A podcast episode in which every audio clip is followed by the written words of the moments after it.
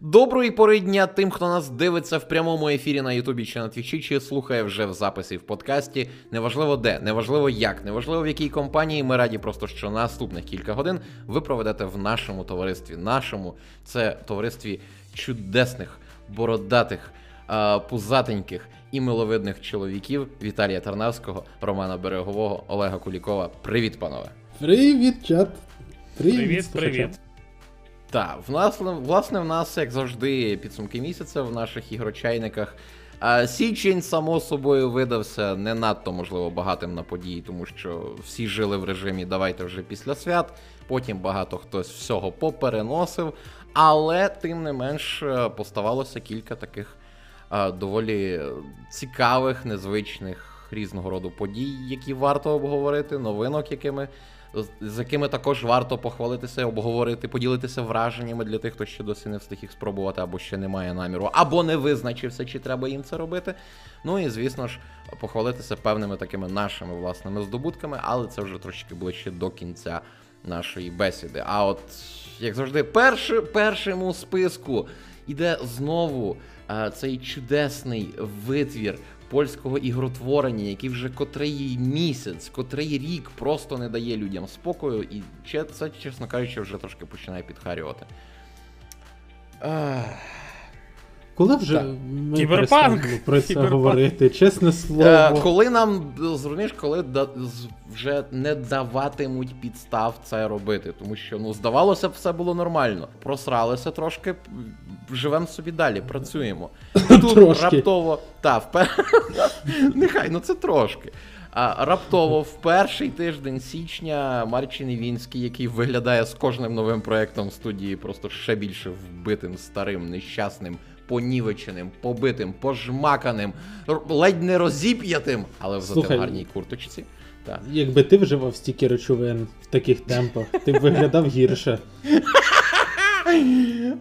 Я не знаю насправді. Ну, Між нами, як мінімум, з ним скільки десь близько 20 років різниці, тому я не думаю, що навіть на речовинах я виглядав би гірше, ніж він. Ти попробувати все одно можеш. Е, може би ми виглядали приблизно так само. Ну, коротше, Марчин Івінський е, в просто шикарному повідомленні. Хто не бачив, неодмінно знайдіть його чи в нас на сайті відповідно новину, чи в Твіттері це де Project Red, чи на сайті це де Project Red.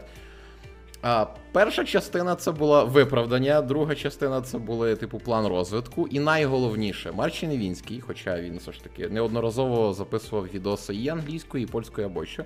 Цього разу було вирішено записати відео саме англійською. І потім в кінці, після цього всього добра, з'являється, що це відео було записано англійською мовою. Що би ви там не прочитали у відповідних субтитрах на Ютубі, знайте, вони не повністю передають закладене повідомлення. О. Коротше, це було боляче. Так, ну і найголовніше, напевно, така найбільш палка реакція людей була на те, що патч для консолей нового покоління, який саме запустить функції консолей нового покоління, крім SSD, вийде в другій половині 2021 року. Я б на це не особливо може не, розрахов... не розраховував, та, тому що є нюанси. Є, звісно ж, багато нюансів таке, але просто от вкотре я навіть коли ми говоримо про якісь інші новини, про інші е, події стосовно там перенесення тих чи інших проєктів, дуже багато хто все одно в коментарях згадує умовний кіберпанк, типу, що краще нехай перенесуть і оце все. Шановні, тут треба е, вкотре зважати на кілька важливих речей. Так, кіберпанк це гра, яка вийшла умовно зарано. Тому що вона, будьмо чесними, не готова. В ній мало контенту, величезна недостатність, а в ній мало хорошого контенту. Але це не скасовує того факту, що не забуваємо, її переносили хрін знати скільки часу. Це якраз ота от сукупність парадоксальна недоробленості і затриманості. Майже не... два роки. Так, не треба це все якось підставляти під інші проекти, під умовний там. Боже, що це в нас недавно переносили? Е, Голума переносили, перед тим Outriders, купу всього. Ну, коротше, в контексті всього згадували добре, нехай там краще перенесуть, щоб не було як з кіберпанком. Чуваки, ні в ні в одної нормальної студії, яка вміє в менеджмент, не буде в житті як з кіберпанком. Тому що не забуваємо, це просто нагадування для людей з короткою пам'яттю. CD Projekt Red запевняли в січні, що гра готова, закінчена і лишається тільки її оптимізувати, виловити баги. В січні казали, що там вже є все. І в січні дата релізу мала бути в квітні. А потім ну, вона не стала так сталося, вереснем. як гадалося. Ну, Та, а потім вона стала вереснем, а потім вона стала листопадом і стала груднем. Тому не треба власне перекидати на інш... ну, ототожнювати інших розробників з відвертими брехунами. Само собою, не не забуваємо, що це це де Projekt Red, це все ж таки велика контора, де працюють сотні людей. І колективна відповідальність тут працює, можливо, не надто добре, тому що це, тут... серед цих сотень людей були класні спеціалісти, які е, зробили свою роботу круто. по суті, менеджмент і маркетинг. Так. Ну, Тому власне, що роз... самі розробники були не менш в шоці від того, що відбувалося, ніж ми. Я сміявся з того, коли розробники дізнавалися про те, що щось десь переносили, переносити з Твіттера. З Твіттера. Це настільки е- дико, і настільки, типу, типу, ви ще серйозно? Е, до речі, ви е, читали, що писав е, цей геймдизайнер Орі? Він якраз. А, що він привітав всіх з Пітером Мулін'є? Та-та-та-та-та, з дядьком Петром. Ну, негарно порівнювати це де проєкт Red в нинішньому стані з дядьком Петром, тому що дядько Петро обіцяє золоті гори, але насправді викочує мідні мідні пагроби. Але все одно він видає хоча б ну, він видає закінчений продукт. Він не відповідає його обіцянкам, але разом з тим це є повноцінний нормальний товар, відповідний своїй ціні. Ну, в принципі, так. Тому дядько Петро, окей, в кількох останніх проєктах він вже трошки перегнув палицю за цим всім. Але те, за що ми вибудували імідж Пітера Муліньо, не має нічого спільного з тим, що зробили це The Projekt Red. Ну, так ну, само і... No Man's Sky згадувалось в контексті брехунства. Це та. Ну, Але бачать... НМС, як ми бачимо, вони змогли вирулити. А, Але е, слухай, байдуже, що вони змогли е, змогли вирулити. Це в жодному разі не є адекватним виправданням за ту метричну тонну сраної брехні, яку на нас вивалювали за дні. Ну, дивись, тут, тут я тобі скажу так, що тут ще, знаєш, зіграла роль, власне. Е, як він там, власника студії, як цього прекрасного мема, мемного мужика звати? З е, Hello Стоп, Games. якої студії? З Hello Games. А, е, Шона? Так. Просто він, як Тодд Говард, коли розказував про Fallout 76, він він розказував про іншу гру. А вийшло, що вийшло, типу. Ну, хто б міг подумати. Ну, Шон Мюррей, от дійсно, тут я власне згоден з Віталіком. Пригадайте оці всі попередні відео. Ви просто бачили хлопця-переростка, який розказує про гру своєї мрії. Та? І коню ясно, що воно не вийде, але людина настільки сповнена ентузіазму, що ну бляха, цим люди і заразилися. От саме е, тому... Розумієш, Олеже? Alien Colonial Marines. Згадав. Окей. Та-та-та-та-та-та. А як не згадати? Після того, як вони також обіцяли все добре, ну окей, вони ще демку дали, яка дійсно виглядала непогано. А потім взяли і зробили те саме, що автори Кіберпанку, те саме, що Ядько Мюррей, те саме, що пізній Молінью. Вони взяли і кинулись в е, ком'юніті лайном. Їх почали судити за оманливий маркетинг, в них досі кидаються лайном. Цілком заслужено. А Тому... саме смішне в цьому, що Colonial Marines не такі, не така й погана гра. Ну, бо вона закінчена. Тобто це погана гра, але це готова, дороблена погана гра, яка просто погана в силу якості своїх елементів. Суть в тому, що досі годі подвійних стандартів, і що Мюррей всіми своїми діями тепер це все рівно не виправдовує тих тисяч обманутих людей, яких він і його контора киданули з релізом No Man's Sky. Абсолютно, я належу до їх числа, Роман. Я заплатив за цю хрінь. Але як мінімум я радий, тому що мій No Man's Sky приніс користь. Міша пограв його по, гі- е, по цьому, по шерінгу багато. Ну, дай Бог Міші- здоров'я. Міші сподобалося, тому Ну, програма мінімум була це- виконана. Та. Ну, насправді, от, якщо повертаючись ще так само до оцих всіх е, неправильних понять спільноти стосовно кіберпанку, друге, на що ми натикаємося постійно, у це все погані інвестори, які змусили розробників випустити гру швидше. Господи! Типу, наскільки цим людям, які досі пишуть цю хрінь, важко зайти на умовний той же сайт CD Projekt Red, де є оцей прекрасний просто матеріал, який я не знаю, чи компанія виклала, але вони самі це зробили. Це прям постріл з дробовика в ногу. Типу, запис, запис конференц-колу з інвесторами, як ключовими, так і тими, які набігли за останніх півтора роки.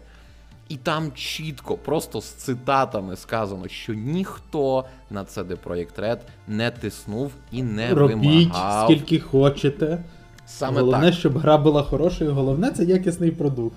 Саме так, тому що Але інвестори винні, завжди буде курва. прибутковим. Ну, просто я не знаю, це. Як казав Джейсон Шрайер в своєму розслідуванні, яке знову ж не повністю чітко відображає загальну картину, тому що всі ми знаємо старе добре скаржитися набагато легше, ніж говорити хороше. Але він все ж таки зауважив дуже хорошу річ, що після успіху третього відьмака в керівників студії просто вже зірка в оці засвітилася і корона на лобі. Тому що, само собою, це величезний успіх, який 5 років годує компанію, але не слід забувати, що Відьмак 3 це єдиний нормальний реліз, який зі старту в студії вдався. Тому що всі інші, саме відьмаки попередні, не дивлячись на дійсно величезні амбіції, не дивлячись на хорошу якість підсумкового продукту, яка з'явилася з часом, на релізі були жахливими просто іграми. Непридатними ну, ні до чого. Просто пригадайте ці всі Та і Відьмак третій він на релізі був теж косий кривий був і, і, і страшний. Він, в принципі, і лишився. Ну не скажи. Я грав третього відьмака з релізу, в мене не було жодних проблем. Я теж грав, у мене були. А? А? А? Ну, ми вкотре якраз повертаємося до того, що проблема кіберпанку не в багах, не в технічному виконанні. Само собою, що так, це величезна біда, яка багатьом людям заважає нормально грати, насолоджуватися світом і тому подібне. Але це абсолютно не головне, тому що баги з часом виправлять, їх зменшать до такого необхідного мінімуму. Але це не дасть грі більшої кількості систем, більшої кількості квестів, нормальних квестів, саме не кажучи вже про живіший світ або що. Бо, ну. Ні, я не хочу це коментувати. Со- Я, в, мене, в мене була фраза та-та-та-та-та, яку як власне, що Нік Вуйчич є більше повноцінною людиною, ніж кіберпанк грою. Все так. Тому Я тепер собі кожен ранок включаю цей кліп і життям. Ну, насправді подивимося, тому що я дійсно не відкидаю того, що все з часом пофікситься, плюс е, будуть виходити великі DLC, можливо, вони ситу... вони повинні виправити ситуацію. Вони реально повинні. Тому що ми можемо знову зіткнутися з тим же моментом, з тією ж ситуацією, що за умовним Кіберпанк 2077 мине трохи часу, з'явиться друга частина, і вона вже буде безапеляційно крутою. Тому що ми от говорили про це неодноразово. В кіберпанку, якщо дійсно грати уважно і дивитися, там видно сліди дійсно революційної, проривної гри, після якої в нас мало би відкритися третє око. Вилікуватися там полисіння, різного роду шкірні виразки або що. Коротше, це гра, яка могла би вилікувати рак, е, знищити бідність і всесвітній голод. Десь там. В місцями вона там помітна, просто не повністю. Тому так, прикро, насправді прикро за тих працівників CD Projekt Red, які роками вкладали там серце і душу, а потім вийшло оце от. Ну, що ти зробиш? Таке життя, воно бентежне. Але найголовніше, окей, з цим вже CD Projekt Red, здавалося б, вже свої відіграли. Типу, стара добра історія. Раз ми не самі змогли викотити хорошу гру. Що ми зробимо? Дозволимо підтримку модифікацій, нехай нашу роботу за нас використають. Але з Джоні. Сільверхендом потрахатись не можна. Але ти, ти ну та, це прям тупо. Типу, в перший же день це драма в двох актах. Перший день відкриваємо користувацькі модифікації. Не минає і доби. Блочиться секс-модифікація з Джоні Сільвергендом. Е, Для тих, хто не ставив її і не знає, власне, в чому суть. е, Якщо ви ходили до цих джойтоїв, власне, жиголо чи повій або що, ви там знаєте, є певний набір анімацій. Просто один хлопчина не особливо заморочувався. Він взяв модельку Джоні Сільверхенда і натягнув на от весь цей анімаційний ріг на всю сцену, де, власне, був чоловічий Джойтой. Все. Він не додав нічого свого, він скористався асетами, які вже є в грі. Його мод блокують з коментарем шикарний коментар, що не можна, це образливий вміст, це неповага до людей, які там, можливо, давали свої обличчя і голоси для створення тих чи інших персонажів. І тут таки виникає секундочку. Тобто, коли ви самі вставляєте в гру сцену, де, власне, де Кіану Рівз, Джонні Сільверхенд шпекає Альт, це ок, це не ображає актора, все все супер. Коли ми це ж саме робить користувач з тими елементами, які ви вже додали в гру, причому в нього це м'якше, тому що в нього немає оголення, в нього немає відвертої е, надмірної сексуалізації в кадрі. І тут хопа це ображає Кіану Рівза. Типу, е, Як то кажуть, головне, що мод з Адамом Смешером залишився. Це дійсно так. Не за тою варто займатися сексом. Тому що смерть через сну сну це круто. А там буде тебе ну, ну. смешити всю ніч. Та-та-та. От на Адама Смешера не було одного актора зовнішності, типу, та на здоров'я, бавтеся скільки хочете. А це ображає Кіану Рівза, так не можна. Ну просто якщо в світі існує Адам Смешер, то напевно я би побоявся би ставляти з ним сцену сексу, тому що є шанс, що він прийде до мене і зробить це зі мною. Втілить і в реальність. Ну, ем, давай так от. А з від Адама Смешера це прям ідеальне якраз зараз місце, щоб в плані, звісно, цього немає, але це тема, про яку ми говоримо вже останніх кілька тижнів. Від триметрового Адама Смешера переходимо до триметрової леді Дімітреску. Віталік, поділися, будь ласка, своїми враженнями від е, загалом демки Resident Evil Village для тих, хто не був в нас на стрімі. Вона красива, там є велика жінка, там є ще от жінка поменша. Ну, Їх буде дві. Ну я знаю, що жінок поменше буде. Це буде дві, дві маленьких і одна велика жінка. Е, То це, важ, це важливо, тому що, е, як вже меми в інтернеті говорять, треба буде заходити в кожну, е, в кожну кімнату і питатися, а велика жінка вже ту. Тобто я просто прекрасно розумію, як я буду грати Resident Evil Village. Типу, я буду на стрімах Пані Дімітреску. пита- питатися. Та, та, я буду просто шукати пані Дімітреску. В принципі, можна буде стрім закінчити в тому, коли я до неї дойду, і вона зробить з Ітаном все, що там. Зламає йому таз. Так, зламає йому таз або ще що-небудь. Типу, І лице зламає. а сама, гра- сама гра, ну, е, кажуть, що вона дуже класно виглядає в HDR. На жаль, я не можу ні підтвердити, ні спростувати. У мене немає HDR монітора, поки немає.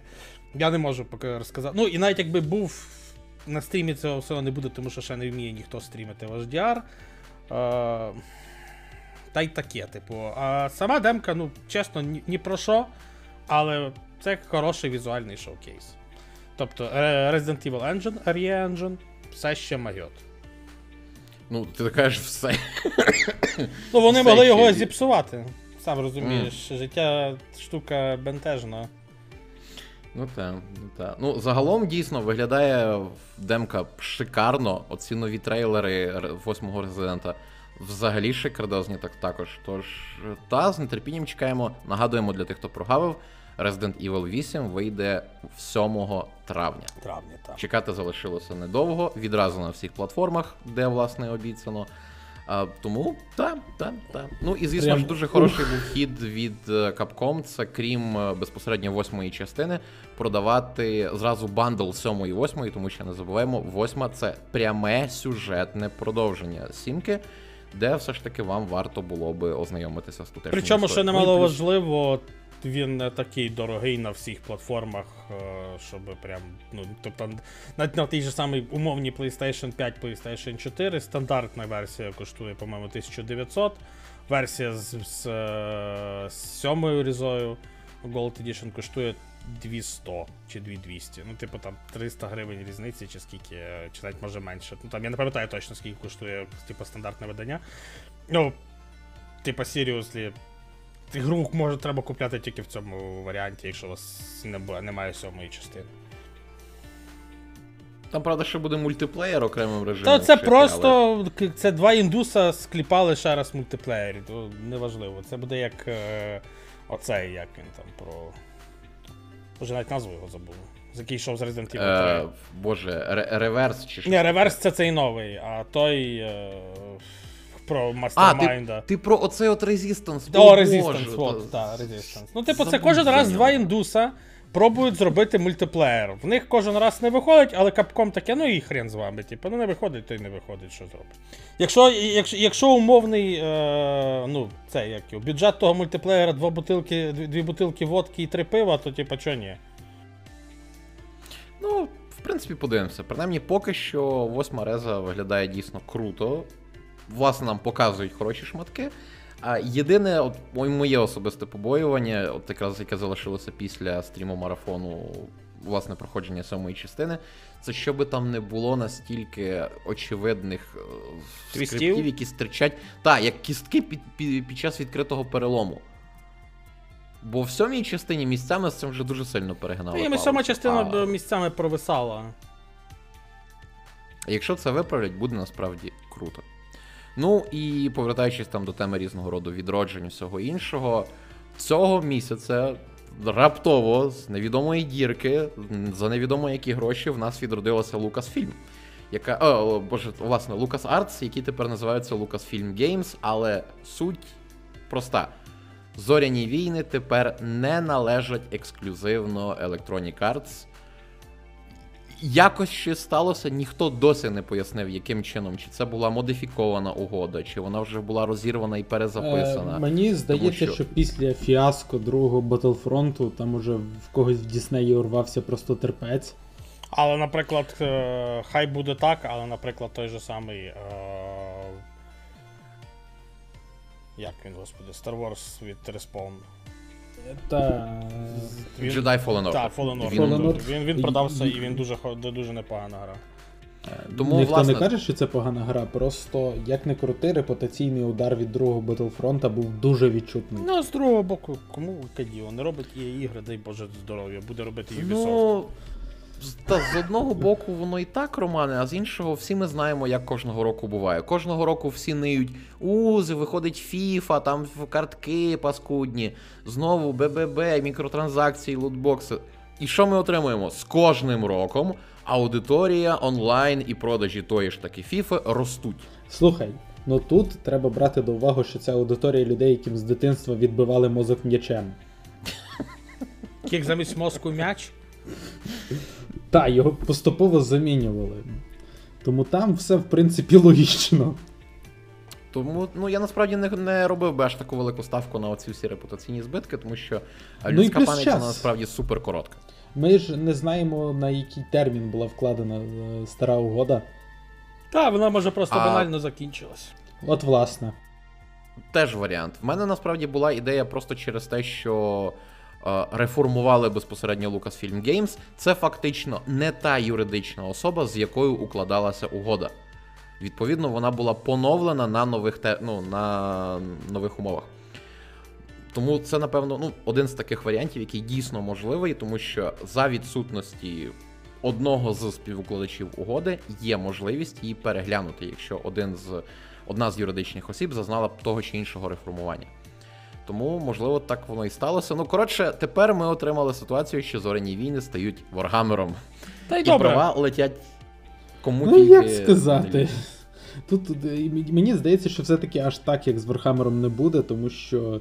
Не скажи, чувак, зоряні війни найуспішніша торговельна марка в історії, власне, медійки. Але її не Після давати, покемон.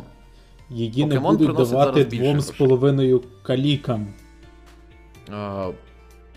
Ми не знаємо, як воно насправді. Ну Можливо, і хто буде мати тоді гроші цей на момент варто опустити, тому що ми, в принципі, знаємо, Та, що е, раз, раз ми почали вже говорити про Вархаммер. Та ні, ні, ні, ні, чекай, ми ще з цим не розібралися. Ми зараз просто про дистрибуцію, оце все.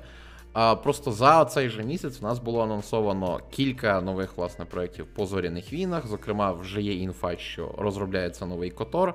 Не від BioWare, не від якихось студій Electronic Arts. В принципі, невідомо від кого. Єдине, що там е, жартували інсайдери, це ви в житті не повірите те, що за студія розробляє новий Котор. Тому це точно, напевно, не Obsidian. Само Це собою, що Nixon. Entertainment. Хто ж ще? Е, ні. Отут я би дійсно не повірив. Тому насправді, раз йде таке формулювання, що це дійсно хтось незвичний і неочікуваний для Котора. id Software. Valve. Id Software? Чи ж ти про що зараз? Так. Чи ти про яку? Ну. Valve робить Ну, Valve. Можливо. В, то, та, Valve, це неочікувано. Ну, Про Valve ми ще поговоримо, там в Габена взагалі дах поїхав цього місяця. А, можливо, навіть так. Ну просто Obsidian це значить занадто очевидний варіант, який з цим всім не стакається. Ну і плюс Ubisoft Massive, яка зараз робить гру по аватару, вона ще й вписалася на гру в всесвіті зоряних війн. Само собою, це буде щось велике, з величезним світом, з красивим світом, тому що Ubisoft Massive зі своїм сноудропом вміє дуже класні речі робити. Але знову ж подробиць жодних.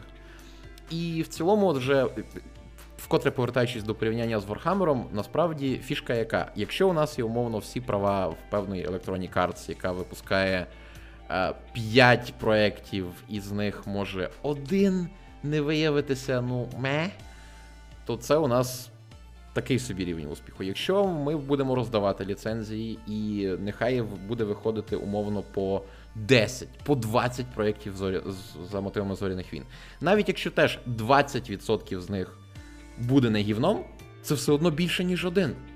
Гравець від цього насправді виграє.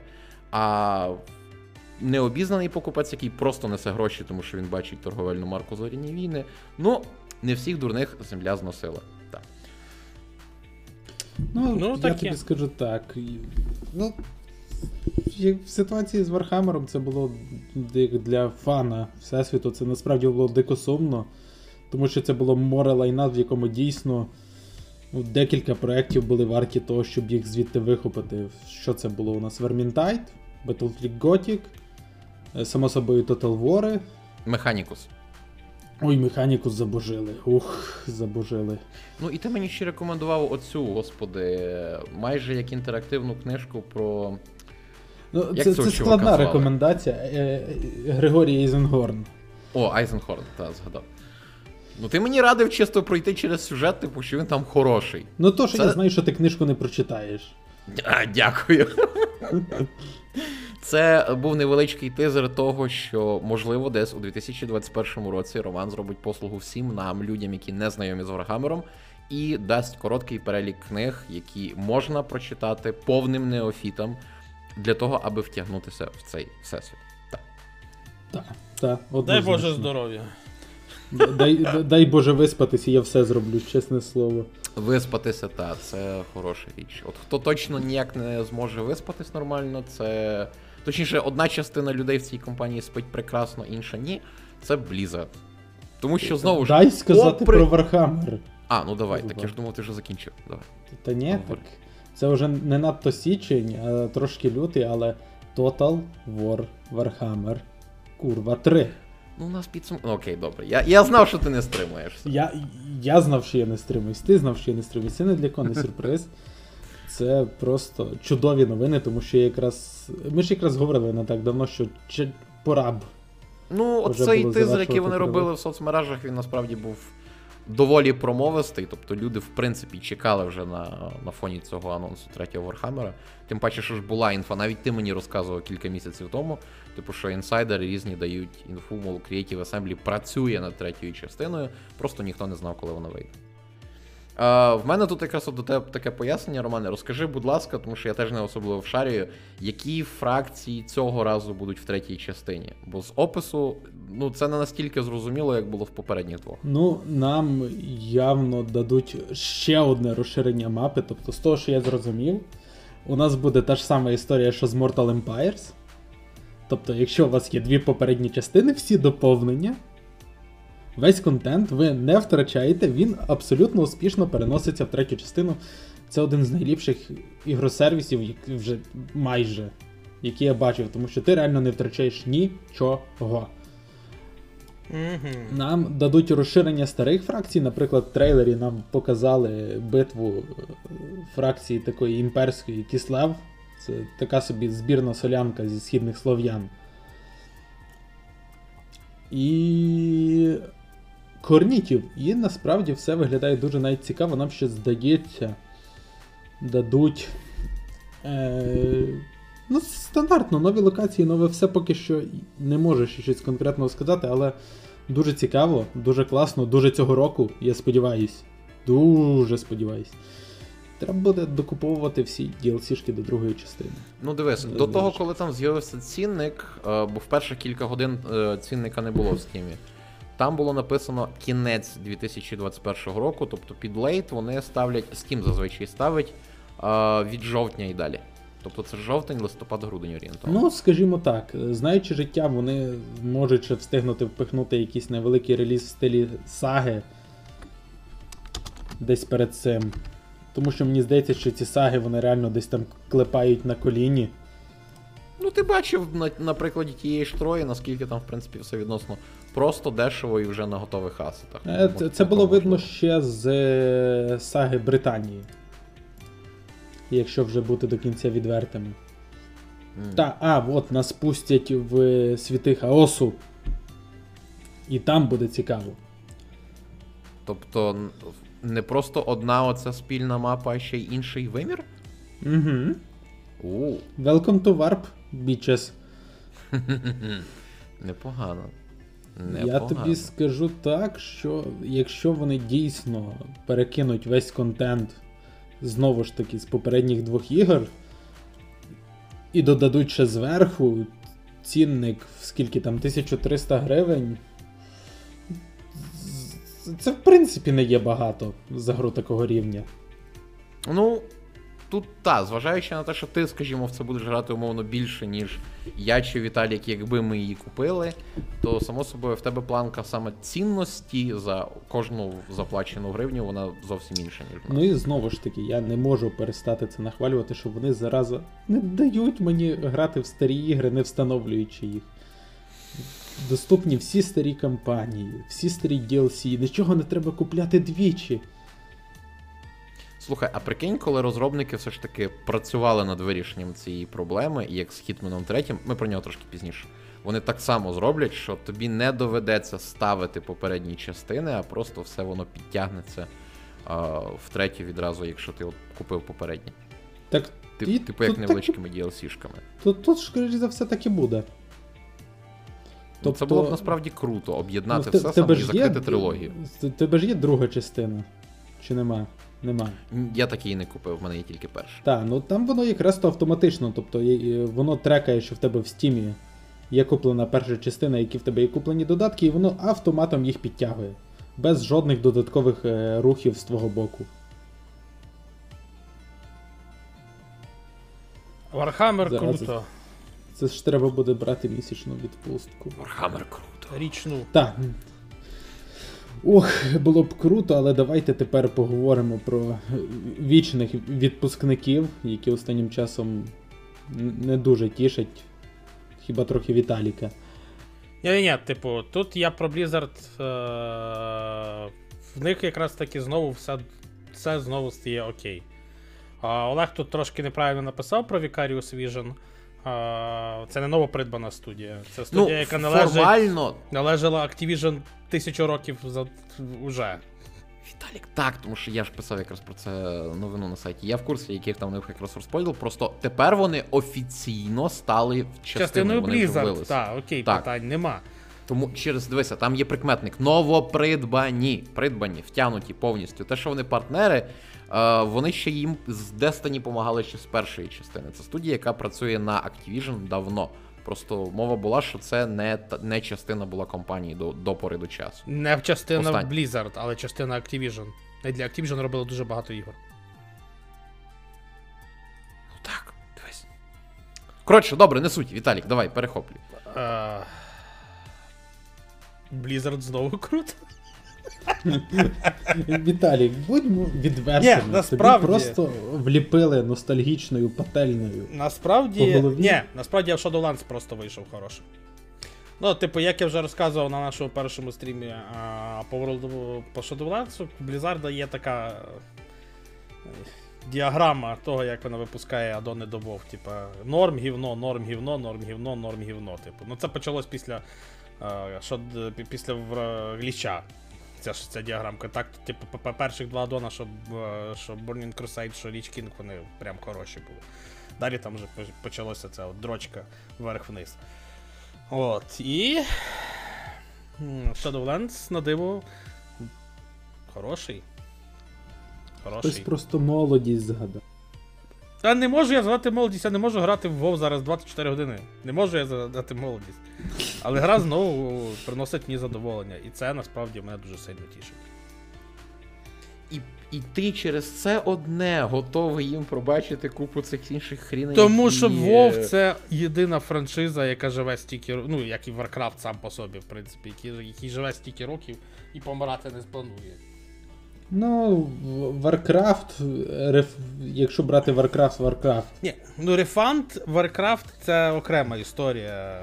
Е, Це, це така от хороша, хороший цвяшок.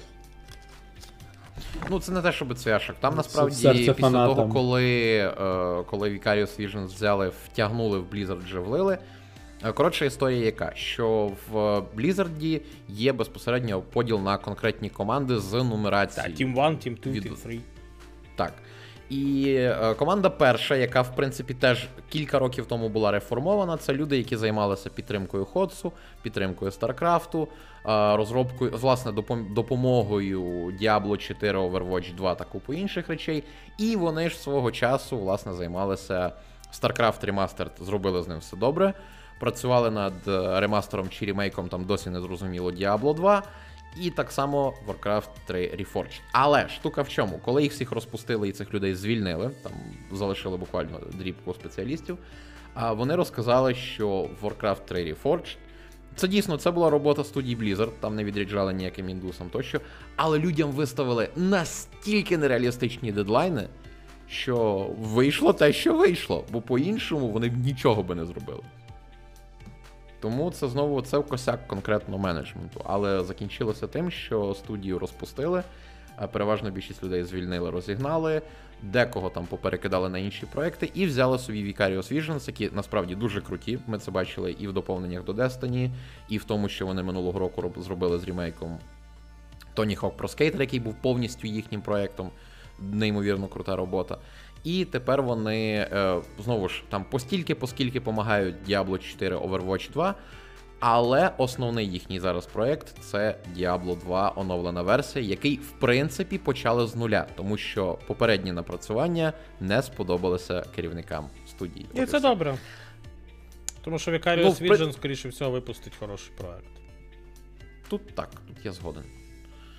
Ну і ще там не зрозуміло, що буде з Diablo Immortals, але боже, у нас в лютому. Та там не коли- тіс, там числа? буде все нормально. Не тіс, не, не, не ті- люди ж вже ж пограли були в цю закриту альфу. Ну, так, типу, до так, і там насправді- доволі хвалили. Так, бо це насправді. бо, бо, бо, бо не зробила то, що вона вміє робити. Вона зробила мобільну дрочильню. Типу, в цьому взагалі не не було сенсу сумніватися, що там піде щось не так. Тому що хто хто, а китайці, які принципі придумували варіант викачування грошей з людей всіма можливими і неможливими способами, крім, можливо, а, кредитів на донат. Е, Хоча вони це теж придумали, просто він працював тільки в Китаї. А тут уже можна так робити і в Е, реальному Розумієш, всю- тут більше проблема була все-таки в тому, як вони анонсували Diablo Immortal. Ну ти що, не маєш телефона? Просто Ну, от на- на- згадай того ж року Gears, де нам спочатку показують хрінову мобільну гру, потім хлоп, у нас є ще щось. Нам показують XCOM. Тільки Gears. Люди вже трошки позаспокоїлися. Тут хлоп. У нас є ще щось. І нам показують нову номерну частину. Ну курва. Ну Вони так і має бути. От власне. Так А і вони могло бути. сказали: от Діабло, Діабло, Діабло на мобілки. І людям байдуже, що хто це робить, що це робить. Люди очікували не цього. Ну і що тепер? Ні, так просто е, штука в чому. Я тут повністю солідарний з Романом. YouTube, його неймовірні алгоритми. Е, Три тижні тому мені знову запропонував подивитися оцей відео з анонс саме з презентацією Diablo е, Immortals.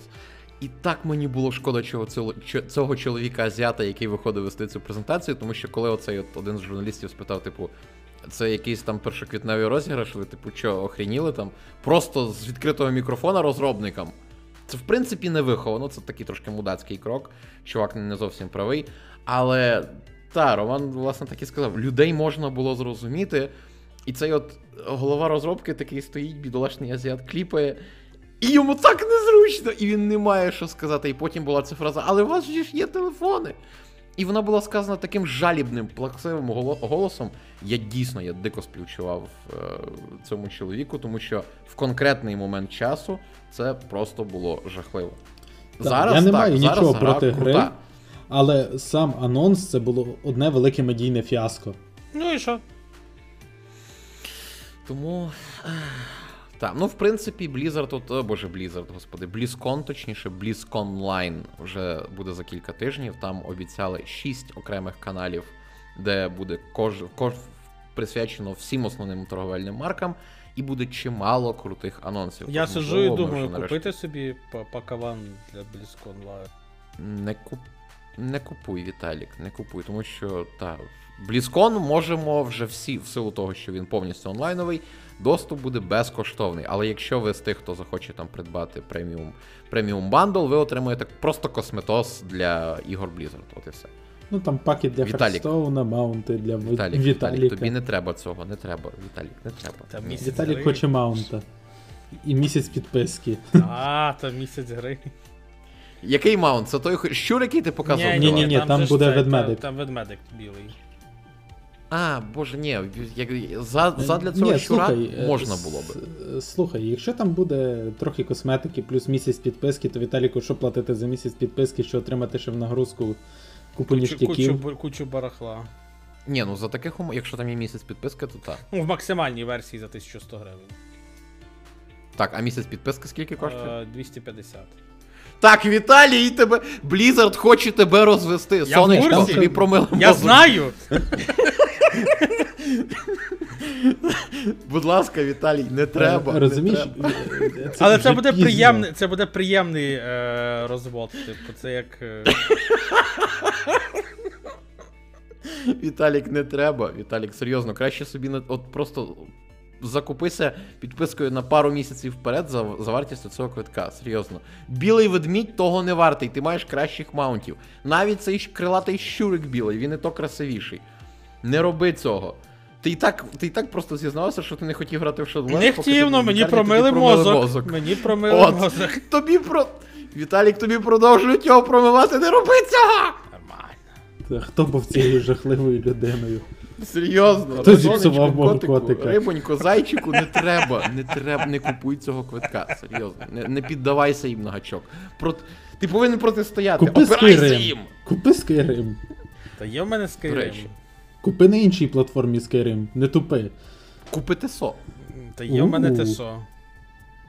А, боже, а в Віталіка на всіх Пас, у нього платформах? ще й плюс. Ні, в мене воно на Xbox. А, ти ку- Купи на ПК. Easy. У мене там і маунт є, бо в мене ЕСО плюс проплачений. Типу, ну, я, я, я, за- я нормально вбашляв і в ЕСО теж. Ну, в ТСО так, тому що знову ж буквально кілька тижнів тому відбулася якраз, як завжди, регулярна презентація нового доповнення і того, що буде гравців чекати впродовж року. Знову ж, е, в принципі, Zenimax Online дуже крута студія, яка прекрасно робить те, що вона робить, але після придбання Microsoft здавалося, що дійсно ентузіазму в розробників стало ще більше, тому що в червні у нас буде чекати нове доповнення Чорноліс, яке і підтягне кілька знайомих локацій з Облівіона, і дасть чимало нових. І е, нова річна арка, яка буде починатися от-от скоро, і найголовніше купа різного роду геймплейних змін і зручностей, які вже от стануть доступні в лютому. І напевно найприємніша штука. В Стімі знову повернулися адекватні ціни на доповнення. Тому що тепер це компанія Microsoft, а Microsoft Так, Олеже, розумієш, тут може навіть не скільки друге дихання, скільки новий фінансовий потік. Цілком можливо. Ні, ну насправді там ж яка ситуація була, що з Греймуром вийшло просто дико, бо Ельсвейр продавали за 800 гривень. Потім в один вечір подорожчало до 900 гривень. Ну і типу такий, ну, типу, ок, почекали. Анонсували Греймур, Греймур виходить за 1300 базова версія. Я його само собою не купував і тримав аж до до, до, до, до супер-мега крутого розпродажу, коли вийшло його взяти за 300 гривень. Тому що 1300 за доповнення на ТСО, яке в мене не було часу грати в актуалці, було дуже неадекватно. Зараз виходить е, Чорноліс 699. Супер, супер з купою різного роду різного роду приємнощів, якщо ти типу замовиш його зараз. Тому так, можливо, це якраз наслідки придбання майкрософтівцями, але в Bethesda знову стали адекватні цінники в Steam, і ТСО стає ще крутішою саме онлайновою грою. Але знову ж не забуваємо, що все ж таки ТСО більше про світ, про квести, про ПВЄ активності, і в цьому плані вона доставляє прям. Але і Sony не настільки круте як. Ну, от чекай, я тут я хотів не не робити прямого порівняння, тому що Warcraft все ж таки про інше. А я не з Ми Warcraft. це бачили. От, А з чим? Есо не настільки крута, як е, крута війна війна Редіту з Уолл-стріт. Це та. Це та. Ух. Ну, знову ж, бачиш, е, Цього цього року інтернет знову взявся за своє. Спершу там Дональду Трампу забанили твітак, потім інтернет вирішив нагнути Уолл-стріт і, в принципі, це зробив. Тому що голова Reddit каже правильні речі: не треба недооцінювати силу спільноти. Але, блін, слухай, я зараз знову згадаю кіберпанк. Віталік, ти не ображайся, звісно, але от. Пригадуєте, минулого року була оця вся дроч стосовно того, що це CD Projekt Red найдорожча ігрова студія в Європі. Найдорожча компанія в Польщі. Так вона вже, ну. Ну, ти вставив. Типу, типу, найдорожча компанія в Польщі це досягнення більше, ніж. Ну, взагалі так. Тому що вона була. Розумієш, тому що... Е, в Польщі є так званий Орлен. Це компанія, яка спонсорує успішно команди в формулі. Це зараза нафтова компанія, це мережа заправок і так далі. Це доволі відчутний капітал. Ха-ха! Це де проєкт Ре робить брррр. Ну, це де проєкт Red дійсно в мене був Стонкс завдяки Кіану Рівзу, але просто фішка в чому? Це вкотре якраз показує, що ринок цінних паперів це формально, це просто оцінка, виражена в конкретній цифрі, яка може змінитися буквально швидко. Бо в історії е, власне фондових бірж був момент, я не пам'ятаю, який це 99-й чи 90 Коротше, після 96-го до 2000-го, де Білл Гейтс всього лише за одну годину втратив 22 мільярди особистих статків. Просто так склалось. Точно так само Ілон Маск. Типу, минулого року, ну там якийсь топ входить в топ-10 найбагатших людей світу. Минає кілька тижнів. Стається просто кілька Два твіта. продукції. Це все. Два твіта, і хопа, він він топ з величезним відривом. І ти такий дивишся, в нього там плюс, скільки там було? Порядка плюс 100 мільярдів за 10 днів. Е, Але це знову ж це не реальні гроші, а фактично оцінка вартості його цінних паперів. І точно так само, як CD Projekt Red попалилися на цілком очевидних речах, тому що те, скільки думають інші, що вони коштують, і реальні, реальний капітал студії не відповідає одне одному, теж саме сталося цього місяця з GameStop. Власне, GameStop, для тих, хто не в курсі, це суперпопулярна в досі мережа ігрових крамниць в Сполучених Штатах, яка, в принципі, є своєрідним гікхабом, тому що це давно не стільки про е, продаж дисків з іграми, тим паче про вторинний продаж, тому що зазвичай люди от пограв гру, відносить назад GameStop, де йому там повертають ту чи іншу частину, і відповідно хтось може собі Або міняє на якусь іншу. Так, настілки, комікси, купа всякого мерча. Тобто GameStop, коли ти туди заходиш, це прям о боже, це охрінезне місце. Я б там жив. І найкрутіше було враження, коли я, власне, вперше побував в GameStop, коли туди заходять сім'ями. Чувак, це так круто. Це просто дикий кайф, коли туди от заходять там не просто ну, не, не просто там хтось привів своїх дітей, а саме і тато, мама, діти, вони кожен приходить в цей магаз по щось своє. Це дико круто. Але через те, що з кожним роком, навіть на консолях, продаж фізичних дисків падає, все переходить в цифру, само собою, вартість геймстопу знижувалася, крамниці закривалися поступово. І сама компанія, ну не те, щоб перебувала на межі банкрутства, але це не, скажімо, такий дуже сильний ліквід. І от на мегафорумі Reddit є окрема гілка, присвячена трейдерам ентузіастам, де збираються трейдери-ентузіасти. І вони люблять GameStop. І вони вирішили: а давайте, типу, ми всі купимо їхні акції. Стонкс зробимо. А коли хтось купує швидко і активно акції якоїсь компанії, вони мають здатність рости. Ну там ще є такі А якщо- як шорти. Та, типу, Так, а якщо, які- власне, ну, та, та, відповідно, вони, вони відповідно ростуть, то з'являються так само охочі, хто хм, може то взяти їх і перекупити. Тому що якщо умовно у вас є 4 точки, і ви проведете квадратик, то за кожен оберт тих же цінних паперів їхня вартість буде збільшуватися. Проганяючи від покупця до продавця за, там, скажімо, умовно, короткий період часу, збільшуючи кількість от саме контактних осіб, як казав Віталік, ціна акцій буде рости, причому дійсно швидко. І кредитори це змогли. І це не сподобалося грошовим тим мішкам з Уолл-стріт, тому що чуваки з інтернету розкусили їхню схему, яку вони Там провертали десятиліттями. інвестиційний фонд втратив більше 2 мільярдів.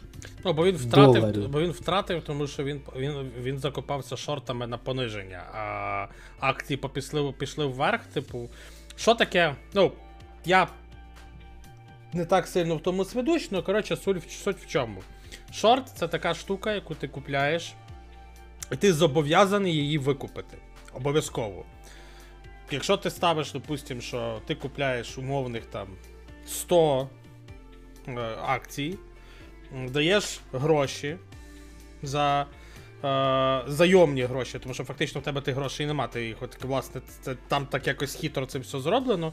І якщо ти виграєш цей шорт, то, власне, ти поставиш, він на пониження, ну все. Ти по-бистренькому зливаєш акції з того шорта і різницю забираєш собі. А, якщо ти не вгадав, то тобі треба викупити а, ці акції за свої гроші. Тобто вже за свої власні, тобто не за ці такі, типу, ефемерні, які там десь перепозичив на інших акціях у цьому всьому. І тому, коли власне акції пішли вверх, то всі тримати, е, ну, тримачі шортів на пониження, їм треба було срочно викупати акції. А акції вже коштували не по не 3 копійки, як вони коштували раніше, а вже коштували там по 350 доларів за одну. Отак і втратились гроші. Але GameStop на цьому. Ну, формаль технічно вони, типу, як мали би піднятися. Насправді треба розуміти, що реально мережа а, мало що отримала, власне. Йому від того не холодно, ні жарко просто. Там одна з цих компаній, які якраз бенефітили від цього всього процесу, позбулася боргів. Вже не пам'ятаю точно, хто це був, але там, здається, щось плюс-мінус 600 мільйонів доларів боргу. Пух, і пропали. Ну так, та й самі трейдери, вони ж от, власне розказували, ну, вже ділилися безпосередньо на самому Reddit, що а, теж хтось зміг собі дозволити там погасити іпотеку завдяки цьому. Само собою, само собою. Хтось там ще такі загальні речі. Тобто, знову ж, передусім, це все ж таки зіграло на користь саме чувакам з Wall Street Bets.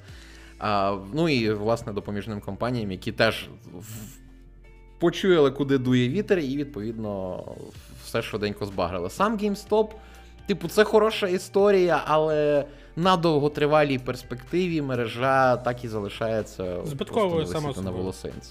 Мені сподобалося, Бо- як Лайнус зробив Упсі і, вк... і е, прямо на стрімі е, вклав 50 тисяч доларів.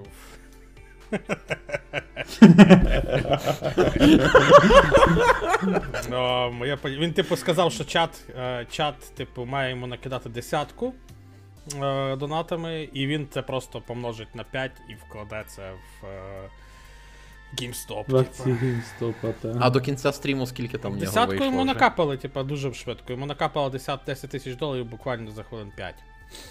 Ні, ні, в тому сенсі, типу, що він вклав, і там умовно за скільки часу сягнулася певна якась цифра. Я Ти не. дивився до Та, кінця? та, він, ну, він так це ну, він те все не показував само собою. Мені більше сподобалось то, як він подзвонив своїй жінці, типу Івон, і каже: ну я тут, коротше, вот это. Інвестував в говно. А, і Мені от... здається, що вона вже звична. Так, так, так, вона вже стільки живе з лайнусом, що само собою, що вона вже повинна була звикнути. Івон, до... чуєш, у нас тут це от, оператор мені нанив, я накупив камерів. І обладнання Ні, так, на 200 ти штук. Розуміє, ти розумієш, що це, типу, ну, типу, трати, які логічні. Ну, а так, це так. просто 50 тисяч доларів, як то кажуть, інвестував в говно. Ну, слухай, хто багатому заборонить, тільки каже. Ні, та ніхто, ну, я думаю, що це це дуже хороший це був піар-хід для Гайнуса, дуже такий е, просто милий, веселий такий, е, ну. Та, та, та, типу, пошуткував на 50к, типу. Для ну, нього, 40, в принципі, це 40. не. Ну, ну так, ну хай буде на 40, типу, але для нього це не те, що не, не прям супер великі гроші, само собою. Типу, я це прекрасно собі уявляю, що це не прям щось неймовірне. Мені більше сподобалось, як він, як йому пишуть е, його, типу, там в нього в Твіттері було, як йому пишуть чуваки з Дібренда, це їхній один з їхніх спонсорів. Типу, він каже, ти що реально хочеш на довготривалу перспективу цю штуку зробити? Типу, давайте так, типу, зайдеш і зразу вийдеш. Він типу, каже, ні. Я, коротше, йду в банк. Це, типу, чувак з дібрендами пише, такий, що дегенерат, але я з тобою.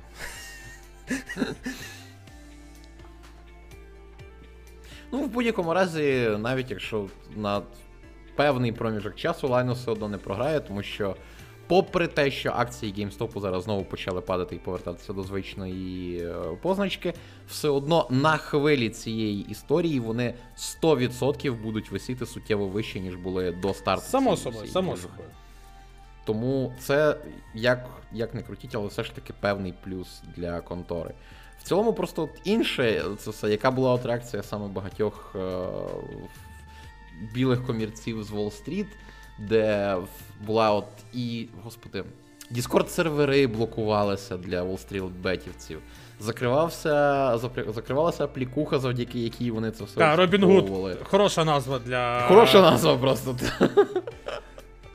Ну, правда, само собою, що це все швидко відкривалося, але сам факт настільки швидких блокувань виглядав підозріло, причому і дехто навіть з Wall вже оформили позов до суду на керівників Робін Худ, типу, що вони відстоюють інтереси е, корпоративної машини, а не там, скажімо, своїх вільних користувачів. Хоча там Ні, ну скажімо так, там, як не крути, все по-чесному. Люди купували.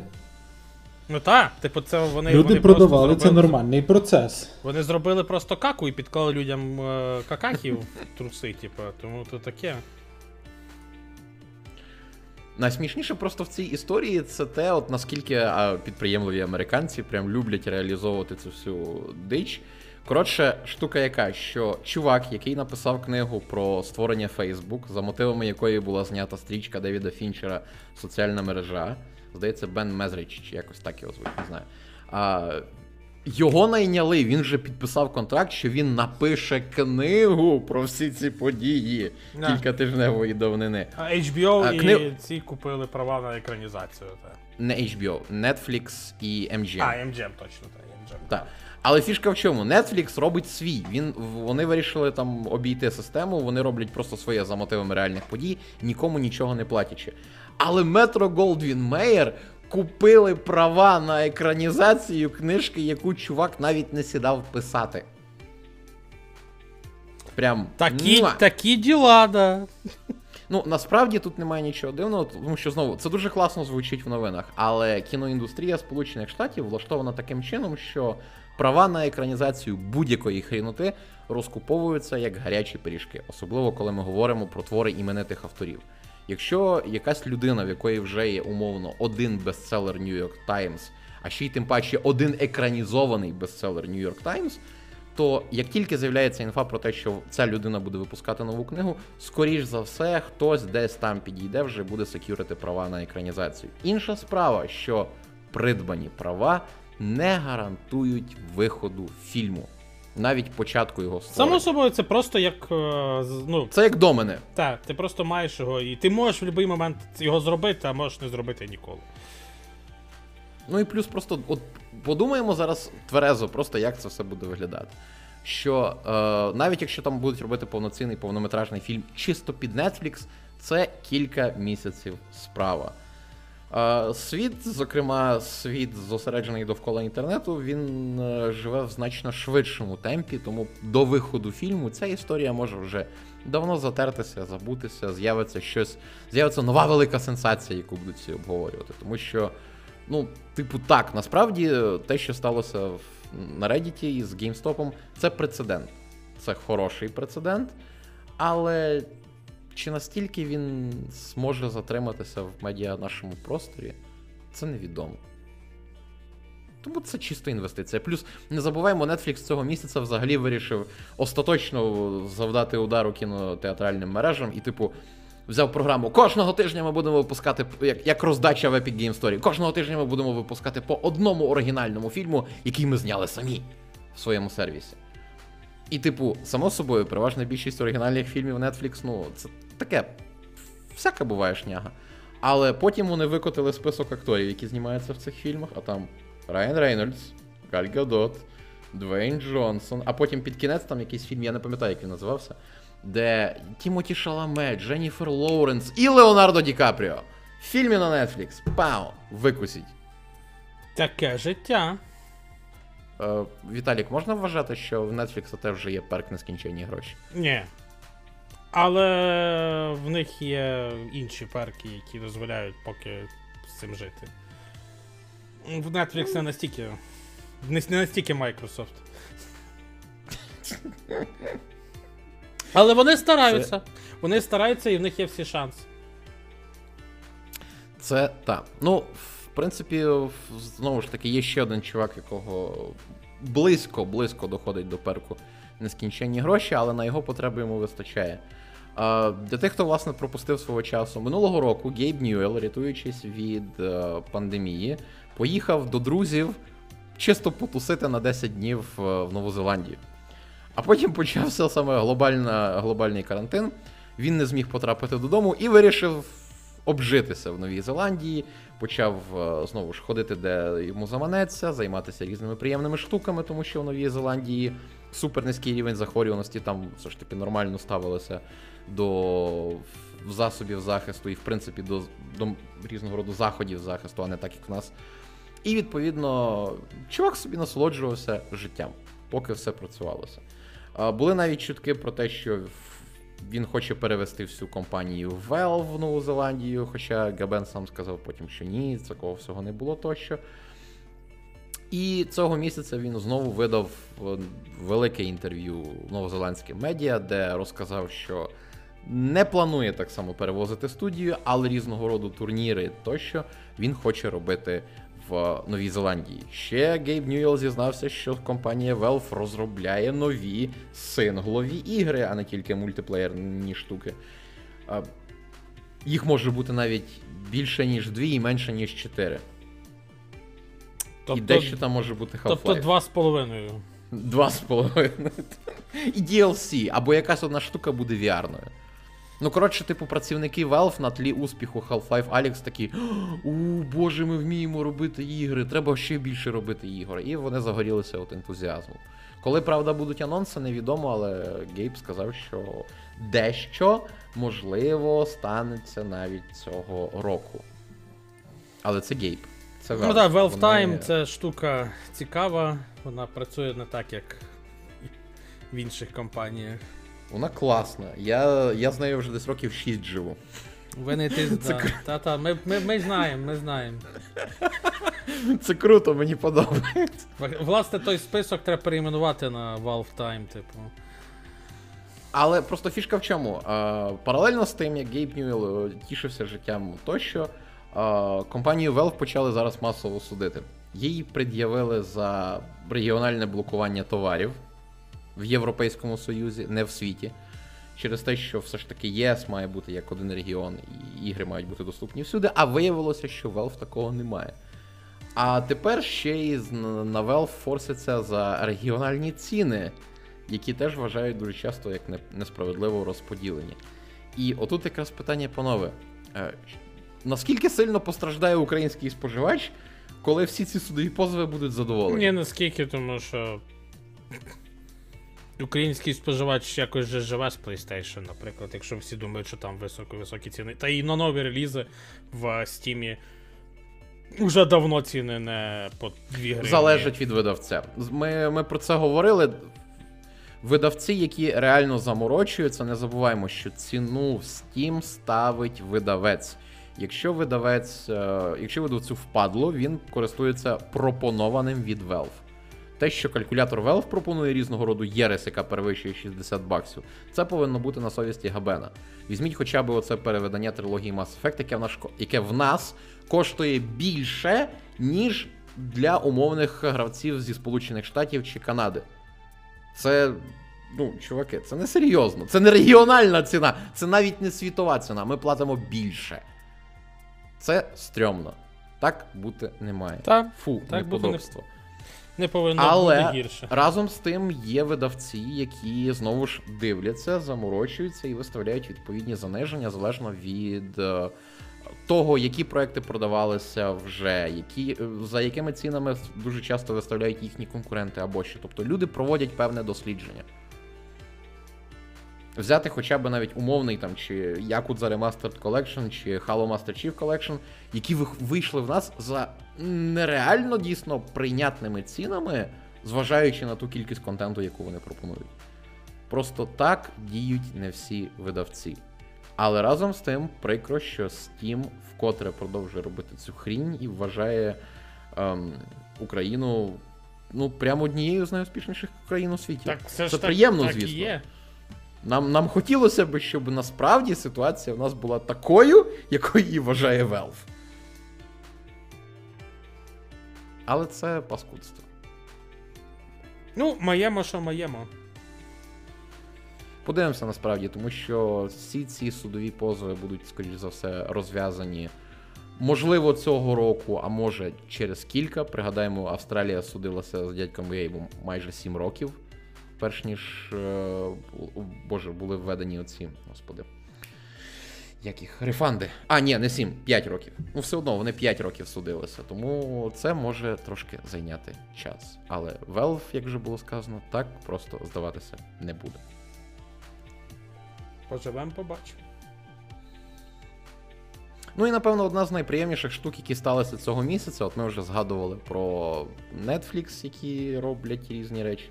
Ви вже, напевно, хто користується Netflix, неодноразово помічали, що там вже часто можна знайти українські субтитри. Цього місяця ми отри... А, минулого місяця ми отримали вже мультик з українським озвученням на Netflix. Цього місяця ми отримали фільм від Netflix Originals. Тому та Netflix українською стає ще ближчим, і, можливо, цього року ми вже отримаємо і інтерфейс, і, само собою, більше різного роду новинок з хорошим, якісним, кіношним українським озвученням, тому що Postmodern Production і Postmodern. та- саме, власне, Postmodern Production і Так Треба Продакшн. Вони добре знають свою справу Ну, це так. і Це вміють так. робити круті штуки. А ще ж не забуваємо, розетка зробила який царський мув буквально на днях. А який царський мув зробили ще ми? Та, та, та, та, та. А, ну, насправді я не був дуже, ти сам знаєш, я не був дуже прихильником цієї всієї штуки, тому що от, е, хто користується соцмережею Facebook, той, напевно, вже бачив і в нас на сторінці, і в Шлякбетрафу, і ще в багатьох людей, власне, згадку про те, що 28 січня відбувся круглий стіл, на якому було закладено підвалений і розпочато процес стандартизації української, ну, власне, ігрової термінології українською. Це Бляха, так. я був величезним противником цього всього добра. Чому? Тому що мені все ж таки хотілося Ти би, був щоб противником це вже було не. зроблено. О, ти, ти, ти, не, ти, ти просто виражаєшся, як ніби ти був противником взагалі стандартизації. Ти був противником, що вони про це анонсували раніше, чим щось почали нормально робити. Так, ну я, я так і власне хотів сказати, типу, що ще нічого не зроблено, а вже от починають. Ну, і- От в нас є бунт 100% це дивиться чи слухає, вони знають, що, що буває, коли ти береш це щось анонсувати, не маючи ще готового результату. Хотілося б спершу доробити, а тоді вже про це розповідати. Але так, ми з Віталієм, власне, причетні до цього Так. всього добра. Е, вже є зроблені відповідно перші кроки. Люди, з якими ми працюємо, і власне в нашій з нашого боку, і з боку комісії з питань української мови. Насправді в нас зібралося дуже класне товариство, тому цього року, можливо, ну можливо, наступного, хто його знає, які в нас будуть темпи. Ми це все доведемо до пуття. І інша справа, що тут слід е, вкотре нагадати, для людей, які читають PlayUA вже доволі давно, які користуються стімом українською доволі давно. Для людей, які в курсі про існування спілки шлях Битрав і стикалися з їхніми іграми, саме з їх е, локалізаціями, практично нічого нового не буде, тому що це ті речі, які ми використовуємо вже роками. От і все. Просто вони будуть вже офіційно зафіксовані. Це буде той стандарт, на який слід буде рівнятися іншим локалізаторам, медіа тощо. Але для багатьох, які досі не в курсі, що Steam є українською. Боже, я так Steam... посміявся, коли перебігли оці от розробники ігор, які в нас українські, типу, ну якісь там з Еніксан і сотоваріші, типу, от з таких студій, типу. Uh, і там такі, типу, ха-ха-ха, та-та-та-та, давайте сміятися з того всього, типу, там, з з рушія, з двигуна, з ігроладу, зі всього такого. Я такий, типу. Я би і хотів би з ними про щось посперечатися, але думаю, ну, курва, з ким там сперечатися? З, з юродивими не сперечаються.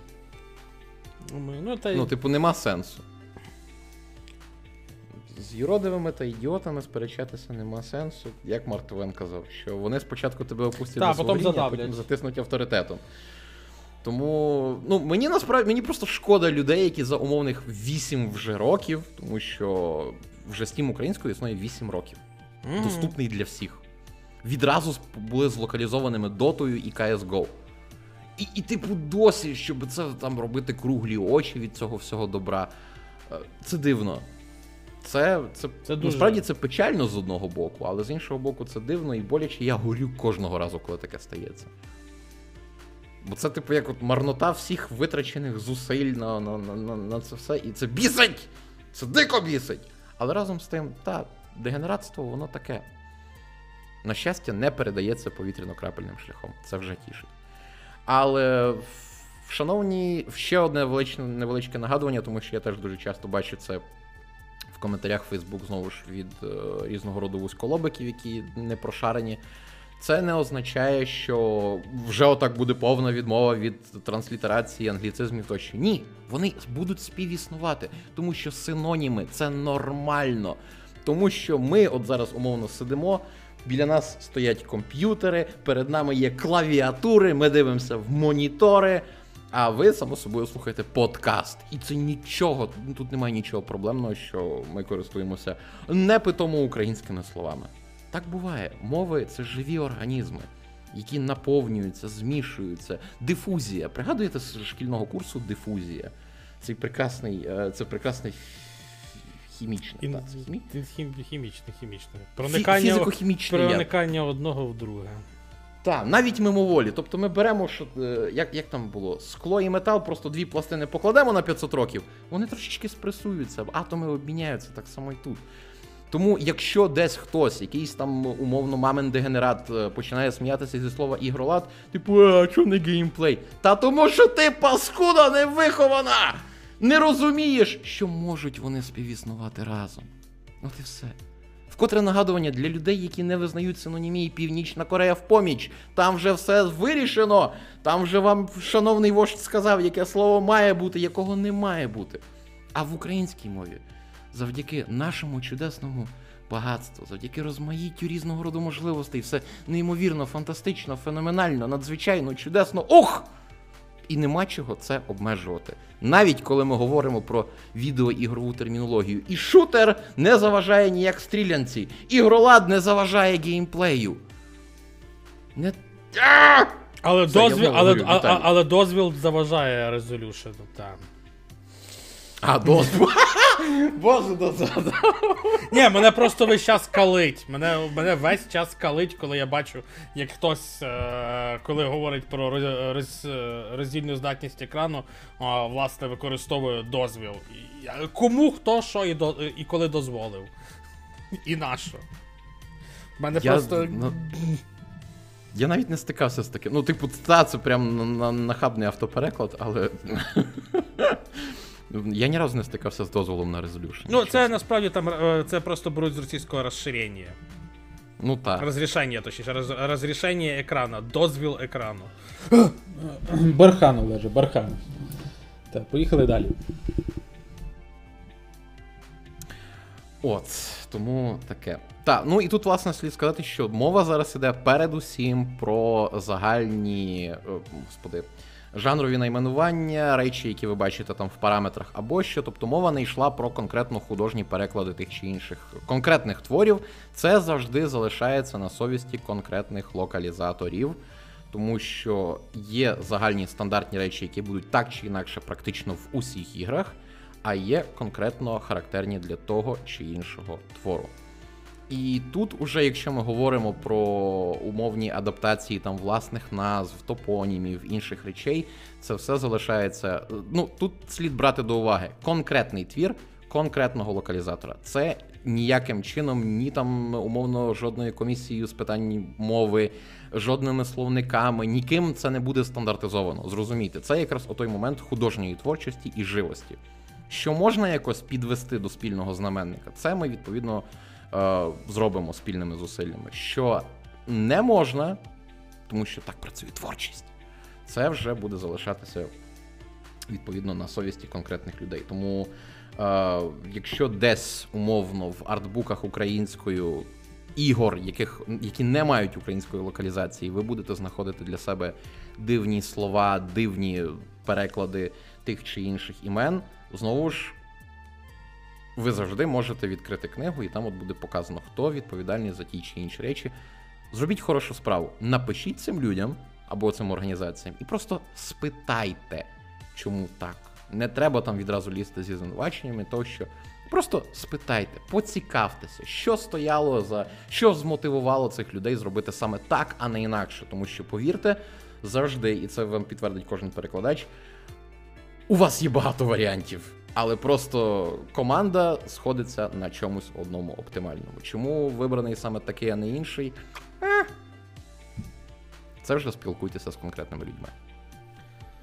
Та й таке. Та й таке. У. Боже, новинки місяця. Я дивлюся просто в цю секцію, а тут так Та, прекрасно, там так 10, прекрасно. Там 10 з 10, та, там просто. Ну, е, першим все одно йде медіум, тому Віталік, тобі слово. Далеко ти вже, в принципі, зайшов в нього. Я В прийшов. принципі, ти мав час грати. А, ти вже пройшов. А воно велике? Ні. Ну. Ну, я грав десь годин 7-8. В другий Ну, так раз. Ділись. Другий раз, скоріше всього, це буде набагато швидше. А, ну, Bloober Team знову зробили гру від Bloober Team. Ну, само собою, ми бігаємо, ми, ми вирішуємо загадочки, і на цьому, власне, весь наш ігролад і закінчується. Ну, такий, той, що осмислений. Але сам по собі Medium дуже красива гра. Хоч на мене на ПК вона йде отвратительно. Прям дуже. Е, ну, як коли насправді, типу. Але, але коли вона малює картини, то вона малює їх. Ліс там як живий, наприклад. От Там, там є там сегменти з лісом, і таке, ну, типу, це, це фотограметрія в кращому своєму варіанті. Типу, це. Ти дивишся туди і думаєш, блін, а. Там. Як от піти зараз десь. Да, в Львові в ліс. Е, е, побачиш е, приблизно те ж саме, типу, блін. Музика, музика просто. Я собі навіть закинув трохи в плейліст, тому що. Аркадіуш! Аркадіуш Рейковський красавчик. Красавчик, дай Просто Боже. дикий. В, в комплекті з е, Ямаокою вони зробили неймовірно виразний, неймовірно крутий. Е, просто такий по своєму звучанню саундтрек. Гра. Якщо загалом гра. Е, така. Типу, середненька. Ну, як, в принципі, всі ігри. І, і, ігри. Е, Bloober Team це там від 60 до 70. Я ще поки не в голові собі не, не вирішив, що я більше хочу поставити грі. Тобто це гра, яку можна пограти, коли немає більше в що пограти. Ну і на, на, насправді це хороша гра для геймпасу, власне, як і воно є. Типу, це хороший варіант провести один вечір, ну два вечора, залежить від того, як ви граєте, в приємній компанії е, всяких страшних чудовиськ, е, привидів. От відразу уточнення, типу, бо на початку ми якось не дуже там знайшли хорорних елементів, а вони будуть до кінця? Ні, гра не, не страшна. О. В гри є е, ну, стандартні такі. Як їх? Джампскери. Тобто. Mm. І майже нічого. Ну, але гра, але але візуальний стиль, їх хай він і буде запозичений, само собою, з різних е, варіантів і інших ігор. Але він там виглядає, в принципі, не чужорідно, і це вже добре. Ми не знаємо, як там в тому світі де мертві живуть. Тому, в принципі, хай, якщо монстр схожий на монстра Silent Hill або з думи на якогось демона, ну то і нічого страшного в тому нема. Е, чи рекомендую ну, я прямо бігти людям, людям купляти? Ну. Скоріше так, чим ні. Але знову ж таки залежить від вашого беклогу і часу вільного.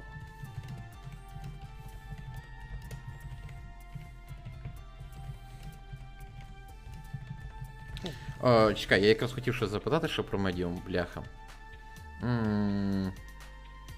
Типу, по шкалі від 1 до 10 геймплейно, наскільки вона втомлює? Тому що візуально, я так подивився, візуально і художня вона бомба, але просто чисто через геймплей я б умовно не став її грати. Ну, я пройшов фактично за один раз, якщо не рахувати, що ми почали на стрімі. Тому, в принципі, мене вона не втомила. Є просто загадки, які ти там такий трохи сидиш, думаєш, господи. Давай серйозно. Але потім помаленько втягуєшся і вже нормально. Ну, типу, мене вона не втомила. Типу, зайш пройшов, так. Ну, я, в принципі, майже всі ігри так проходжу, тому для мене це не новина. А, але. За один присіст а, е, з хорошим. Таким, типу, там, можна під півасом. Як як деякі люди люблять грати ігри, типу. Дуже навіть very nice.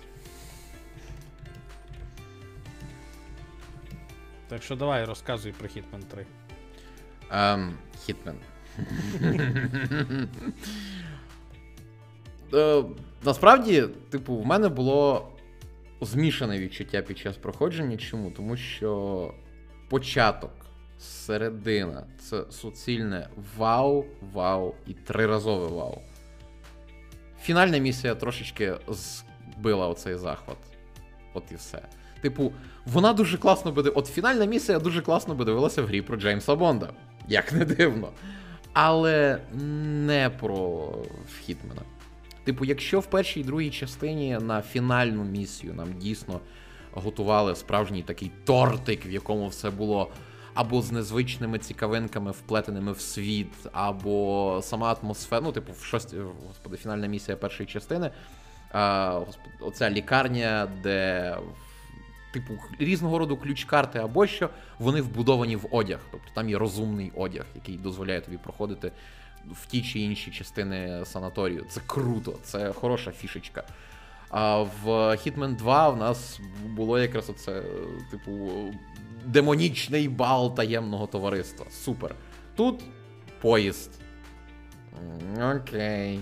Поїзд набитий працівниками агентства.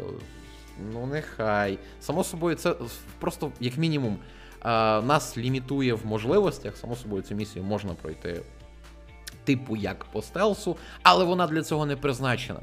Це е, цей фінальний рівень, це шоукейс наступної гри від IO Interactive. Умовно. Це доказ того, що Хітмен навіть при всіх своїх стелсових можливостях можна проходити як шонесто, і це не буде аж ніяк дискомфортно. Але саме закінчення цієї трилогії якось таке, ну, блява, типу, на, і все. Але разом з тим, попередні карти просто. Пригадайте Hitman 2, гру, яку робили з мінімумом ресурсів, з мінімумом часу, з мінімумом е, грошей. Перший рівень це було що? Саме Hawks Bay в Новій Зеландії. Ну просто ну, ну, пуцька контенту, де практично нічого не можна було робити. Це не шоу-стопер з першої частини, який саме не вступною, а повноцінною першою місією. А, ну, Не враховуючи оцих тренувальних прологів, тобто ми починаємо з шоустопера. Друга частина ну, практично огризок. В третій, ви, ми бачили в Емірат, рівень в Еміратах. Він величезний, він насичений, він різноманітний. На стрімі ми, як виявилося, ми не побували в велич... майже в половині локацій. Причому деякі з них такі масштабні ще в цьому комплексі вони туди сюжетно вплетені. І ми вже починаємо розкішно. Потім ну, кожна наступна мапа, вона розкішна в своїх можливостях. Люди, які постійно кажуть, що ну це типу як ну, доповнення, воно не тягне на нову самостійну там третю частину або що. Знову ж, е, геймплейно так, нам додали фотокамеру, і в принципі все. Але Hitman завжди був про простий механізм дій, тобто ми розвідуємо локацію. Ми розуміємо, куди ми можемо заходити, куди ми не можемо заходити, і в якому в яких костюмах ми можемо заходити туди, куди ми не можемо заходити. Ми плануємо відповідно наші дії, і ми втілюємо наш план в реальність. Все, супер проста комбінація. Це основна геймплейна формула, яку як в гонках. Ти як би ти не танцював, в гонках ти повинен приїхати першим по лінійному або круговому маршруту. От і все. Так само в Хітмені. Основа залишається незмінною завжди. Що можна робити? Змінювати наповнення самих локацій. І тут розробники, що в другій частині, що в третій, вони постійно підкидають нам нове. Тут зміниш е, інша кількість цілей. Тут треба цілей вбивати в конкретному порядку. Тут вбив, е, залежно від того, яку ми знімемо першою, буде змінюватися щось на локації. Десь додається нам додаткова умова або додаткова перешкода. А в Дартмур, ну це загалом просто як було. Візьмемо той же Дартмур, є просте завдання, де нам треба вбити жіночку, але разом з тим є складніше доповнення знайти необхідну папочку, яка заничкана дуже прям хитромудро. Але паралельно туди вшита окрема детективна міні-історія, яка насправді є дуже крутою, де ми можемо без проблем отримати і те, і інше з мінімумом зусиль і класною сюжеточкою. Е, Є у нас Чунцин, де є дві цілі, і, в принципі, сама мапа поділена на дві величезних зони, які функціонують за абсолютно різними принципами. І це теж неймовірно круто і свіжо сприймається порівняно з купою локацій, де ми вже були раніше. Ну і мій особистий фаворит, те, що ми бачили на стрімі, Берлін, рейв-клуб на покинутому, на покинутій атомній електростанції. Це найкращий рівень, в принципі, чисто з точки зору механічної в серії Hitman загалом. Для тих, хто не в курсі про що там, поясню. Це рівень, на якому немає оцих звичних нам Mission Stories, невеличких сторілайнів. Є Агент 47, є Рейв Клуб, і є 10 інших е, агентів. Агенції, бляха, боже, ну вибачте за тавтологію, агентів ICA, які покликані нас вбити. Фішка в чому? Ми не знаємо, як вони виглядають, ми не знаємо, де вони. Вони нам не маркуються передчасно на мапі, але вони нас будуть розкушувати в, в власне в будь-якому костюмі. Яке б ми маскування Ну, правильно, тому що вони тебе в курсі і знають, як ти виглядаєш. Так. І це насправді було супер круто. Тобто ми не маємо жодної інфи. Це дійсно оце от замкнута система. Ми полюємо на тих, хто полює на нас. І фішка в чому? Тобі не треба вбивати їх всіх. Для того, аби вони згорнули місію і відступили, тобі треба вбити п'ятьох.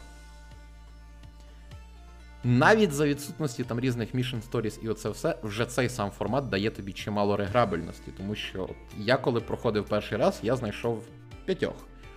А, При другому проходженні знайшов двох інших. Тобто в мене ще навіть на цій локації є ще кілька агентів, яких я поняття не маю, де вони. І коли я буду експериментувати, пробувати щось нове, я не знаю відповідно, як воно пройде. Само собою, як і кожна локація, з кожним наступним проходженням вона втрачає трошки свого шарму, ви дивитеся на неї як на вже зібраний конструктор. Але перший раз цей рівень це вау. Бо ми просто звикли в Хітмені, от в нас є ціль, ми приблизно знаємо, яка вона. Ми просто думаємо і розв'язуємо головоломку, як до неї дістатися, як її вбити з мінімумом проблем. Тут же ми цього не знаємо. І разом з тим нас постійно хочуть вбити. Це. Бляха, це круто.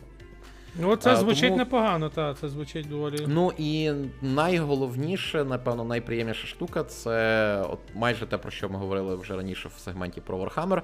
В Hitman 3 підв'язані всі рівні з попередніх двох частин, а гра важить менше. Для порівняння, Hitman 1 в Steam зараз 60 гіг, Hitman 2 140. Hitman 3, в якому є все, 55. Я не О, знаю, як оптимізація, вони це та ні, та нічого складного. І, і при тому, що ж виглядають нові рівні е, загалом краще, тому що там е, гра не має поки що системи RTX, але на багатьох локаціях е, додалася ця. Я не знаю, як вона називається технічними найменуваннями. Локальна рефлективність. Тобто всі поверхні, які повинні бути в реальності давати відзеркалення, вони їх дають. Там налакована підлога, мармур, це все. Тобто рівні стали дзеркалистішими, стало більше всіляких відображень і без RTX. І виглядає все шикардосно. Тому це вже якраз величезний плюс. Само собою, що для того, аби отримати доступ до попередніх ігор, вам треба їх мати в Steam.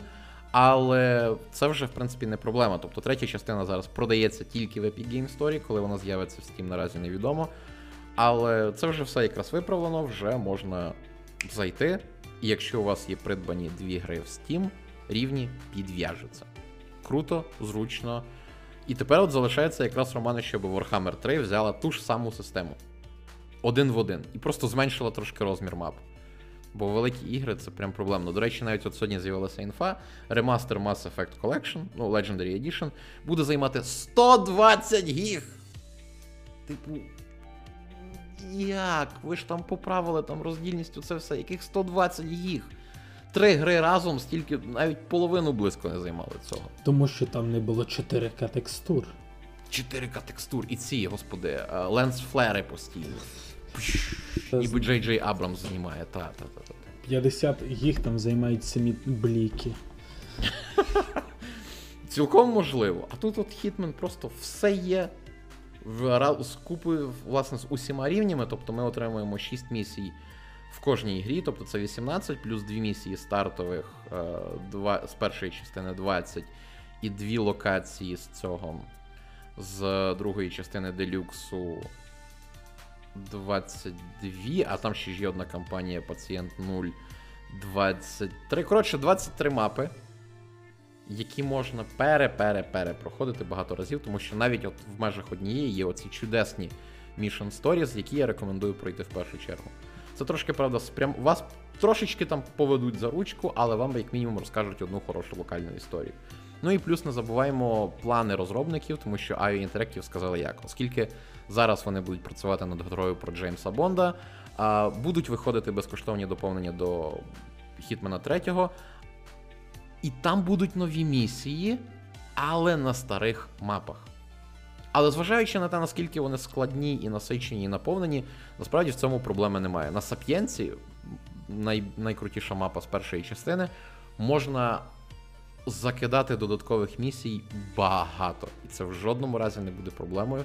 Навпаки, це круто, що на знайомих локаціях нам будуть давати нові цілі, розповідати нові історії і генерувати саме більше нового крутого контенту. Ну і так, Hitman 3 яскравий доказ того, що гра про агента 007 від IO Interactive буде охрінезною, і я її передзамовлю, як тільки буде така можливість. Бо вони відразу сказали, ми не будемо робити тупий шутер, вони не будуть клонувати Хітмена, але разом з тим не будуть робити попередні ігри, типу як про Деніела Крейга. Там ж був. Господи, Quantum милосердя і ще якась хрінь, типовий тиражний дефолтний шутер. І IO Interactive зараз просто націлені. Їхнє основне завдання не зробити тупий шутан, а класну стильну гру, яка буде просто крутим кінематографічним екшеном, шпигунським екшеном. І Hitman 3 показує, що вони це можуть. Перша місія і остання місія третьої частини. Попри те, що там агент 47, а не агент 007, вони просякнуті оцим бондіанівським вайбом. Тому так. Це займе ще кілька років, але подивимося. Ну і плюс, повертаючись до теми ліцензованих ігор, не забуваємо, що Цього місяця було анонсовано Machine Games, розробники нових Ульфенштайнів, роблять гру про Індіану Джонса. І це теж буде неочікувано круто. Бо ці люди вміють розказувати класні історії і робити кінематографічні екшончики. Питання тільки в тому, як вони впораються з Індіаною Джонсом. Так.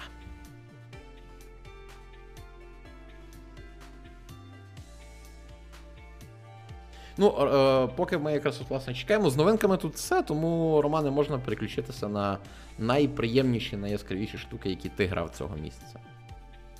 Цього місяця е, смішне. Я відкрив для себе Tetris Effect. Нарешті.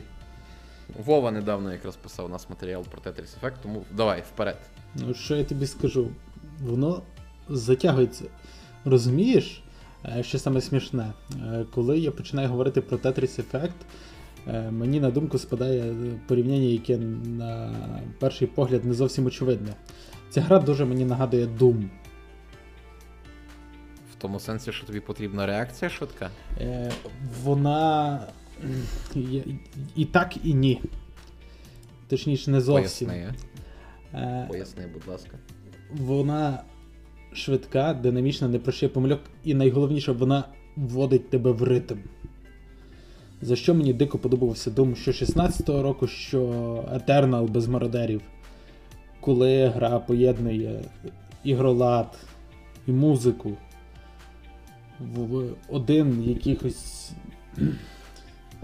неймовірний буревій з кольорів та звуків, який вводить тебе в певний стан ігрового трансу, коли ти просто таке враження, що мозок в тебе вимикається, і ручки самі роблять. Tetris Effect працює точно так само. За рахунок саундтреку, за рахунок того, як він підлаштовується саме під те, що ти робиш. Ця гра вмудряється вводити тебе в той же стан, і ти починаєш просто летіти.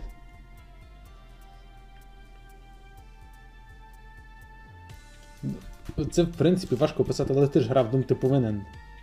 Ну, я, я зараз якраз просто ти це розказуєш, я уявляю собі. І. Ну, бляха. Ну та. Я приблизно прикидаю, як це могло би бути. А ти на чому граєш Tetris Effect? Е, Та і на ПК, і на боксі. Пас?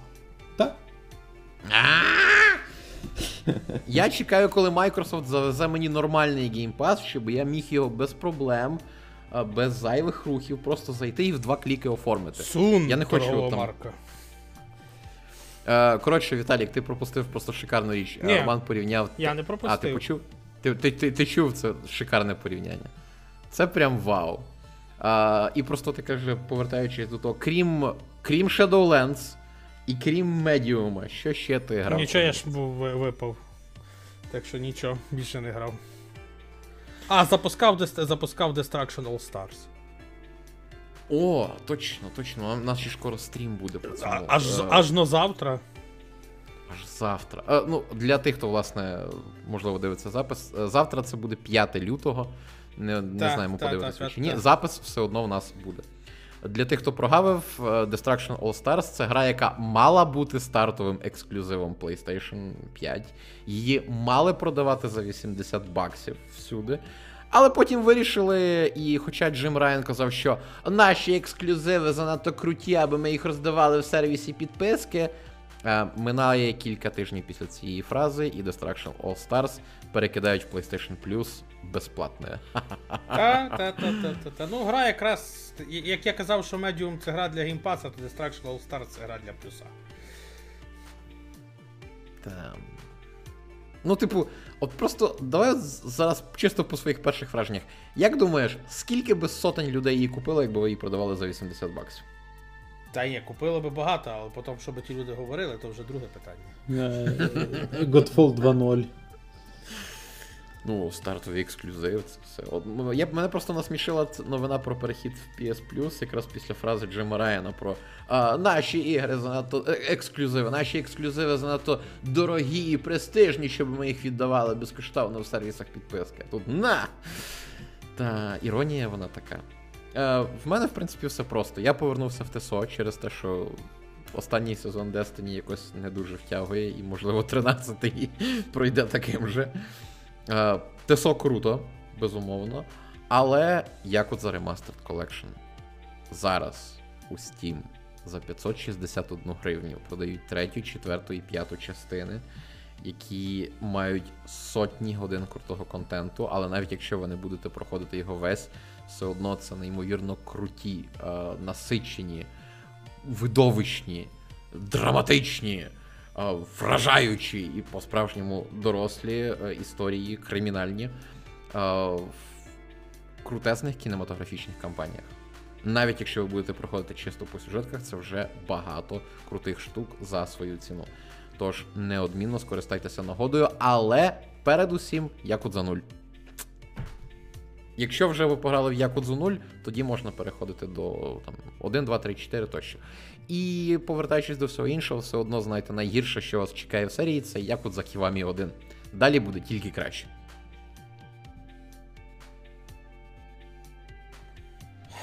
Це так, це так. Хоча я не рахую Ківамі прям поганою. Вона непогана, просто вона реально найслабша серед всіх. От постійно всі це кажуть про третю, умовно. Діти, діти в сиротинці, перших дві години це реально дуже марудно, дуже напряжно. Ти займаєшся купою непотрібних речей. Потім, коли вже якраз іде розгін, просто супер. Місцями навіть от мені здається, що зараз е, занадто стрімко летить історія, якщо я йду прямо по ній. Але разом з побічками, побічки є окремі супер круті. Бібіп там якось розповідав про е, зйомки в фільмі, де нам і видають власне репліки, не особливо складні, де казумо, відповідно, повинен їх в конкретних сценах видати. І інструкції до хореографії бойової. Це взагалі був свій окремий шик, де в тебе є там, типу, сцена діалог, прямо як зі сценарію діалог, екшн сцена, діалог, екшн сцена, діалог, екшн сцена, з конкретними інструкціями, як все треба прокручувати. І це прям. муа! Побічні квести це досі не, недосяжна, недосяжна перлинка в серії Якудза. Мало хто може робити настільки ж круті. Ну і в принципі. Так, Якудза 0. Не забуваємо про це. Рюга Гатоко повинні Олегу вислати е, в цього, як його, Кірію в повний ріст. І бажано цею, як його. І бажано ще вислати йому е, Дакімакуру з Кірією. А, насправді, е, Віталій, все набагато простіше. Я був би задоволений, якби Judgment вийшов в Steam. Тому що от буквально це не січневе, це кілька днів тому сталося. Як і ми очікували, як і сподівалися, Judgment 23 квітня вийде на PS5, на Xbox і на ПК. Але є нюанс! На ПК воно вийде в стадії, де в неї де в цю гру пограє 14 людей. Ну, може, 15. Може 15, ну нехай їх все одно буде менше 20. І я реально сподіваюся, що Google реально ну, відвалили е, в Сезі дуже багато грошей за тимчасову, це однозначно буде неповна, тимчасову ексклюзивність. Я просто хочу, аби Sega на цьому заробила, але потім випустили цю гру в Steam. Ну, бляха, ну це не чесно. Типу, Sega все вже просто казала, буде випускати в Steam. Sega, в принципі, все, що може, вона от зараз миттєво випускає в Steam, і е, навіть на тлі от, прийдешнього виходу Strikers. Це якраз буде 19-23 лютого, залежно від того, яку версію ви купите. Persona 5 Royal цього року це питання часу. Анонс якраз може бути під 25-ту річницю серії, де буде анонсовано кілька нових проєктів. Воно проситься, воно от вже лежить на поверхні. Коли як не зараз. Типу, цю гру ви випускаєте відразу на всі три платформи. Persona 5 Royal вийде умовно в грудні, в жовтні-грудні, без різниці. Але Judgment просто взяти підкласти таку всю свиню стімівцям. Соцмережі горіли, горіли дуже сильно, тому що насправді постраждало дві платформи. Steam, відповідно, через те, що гру не видали там. А на PS5 людей образили як? От є Yakuza 7, Like a Dragon. Хто купив версію для PS4, той отримує таку ж саму на PS5 безкоштовно. Потім з патчем, коли вона вийде в березні. Без питань. Супер, круто. For the players, як не дивно, вперше за довгий час. Але з Judgment такого не буде. Хто купив Judgment на PS4, мусить заново купувати на PS5. І пішли ви в сраку. Е, Це теж багатьом людям не сподобалося. Так, ну там прям дуже таке сильне горіння було і від. е, Та я знаю, я читав. Sony. Тому. А Sega досі нічого не прокоментувала. Це дивно. Ну, тому що Sega зараз підписує документи на продаж Microsoft. Їй не до Їм нема коли. Боже, якщо це дійсно буде, це ж прям. Я буду радіти за Sega. Їй не до того, поки почекайте. Так, ну і стосовно того, що на тлі цього, можливо, вже хтось зараз знову буде жартувати про смерть стадії. Формально так, але а, Google закрив студії, які розробляли ігри для стадії, власні. Але сам сервіс ніхто не збирається закривати, тому що, напевно, утримувати його не так то вже й дорого. А, ніхто не збирається закривати сервіс, ніхто не збирається там скасовувати плани його розвитку, які там, типу, як наполеонівські, оце все. Ні, стадія буде існувати. В якому форматі невідомо. Але якщо вона теж зайде на територію тимчасових ексклюзивів, це трошки срака. Це не те ж саме, що гра виходить в умовному Epic Game Story чи Ubisoft Plus або що. Бо це безкоштовні додаткові крамниці, які я ставлю в два кліки і реєструюсь. За стадію мені треба платити, не кажучи вже про купівлю гри. І це не тотожні поняття. Це вже не той же, не те ж саме поле, не та ж сама пісочниця, де грають інші сервіси. Це гівно. Google, не треба так з нами. Ми хороші совісні користувачі, які любимо проекти студії Рюга Готоку. Тому та. Midnight Shadow. Кірісаку. Боже. Ну, це, напевно, якраз ознака того, що нам вже дійсно треба заокруглятися. Якраз друга година наших, е, наших балачок підходить до кінця. Тому дякуємо, шановні, що були з нами весь цей час, що слухали, реагували, першо вражалися разом із нами. Окей, може, не першо, але тим не менш е, разом із нами. І на такому ж підсумковому стрімі ми зустрінемося вже за місяць, але це не означає, що редакція PlayUA не буде вас тішити упродовж усього лютого стрімами, текстами і, можливо, навіть новими відео та вже меншого калібру подкастами. Тож стежте за анонсами на порталі і на каналі PlayUA. А поки що ми з вами прощаємося. Для вас працювали Віталій Тарнавський, Роман Береговий, Олег Куліков. Прощавайте і бережіть себе, тому що та це актуально, коли б ми не спілкувалися. Папа. Щасливенько. На добраніч!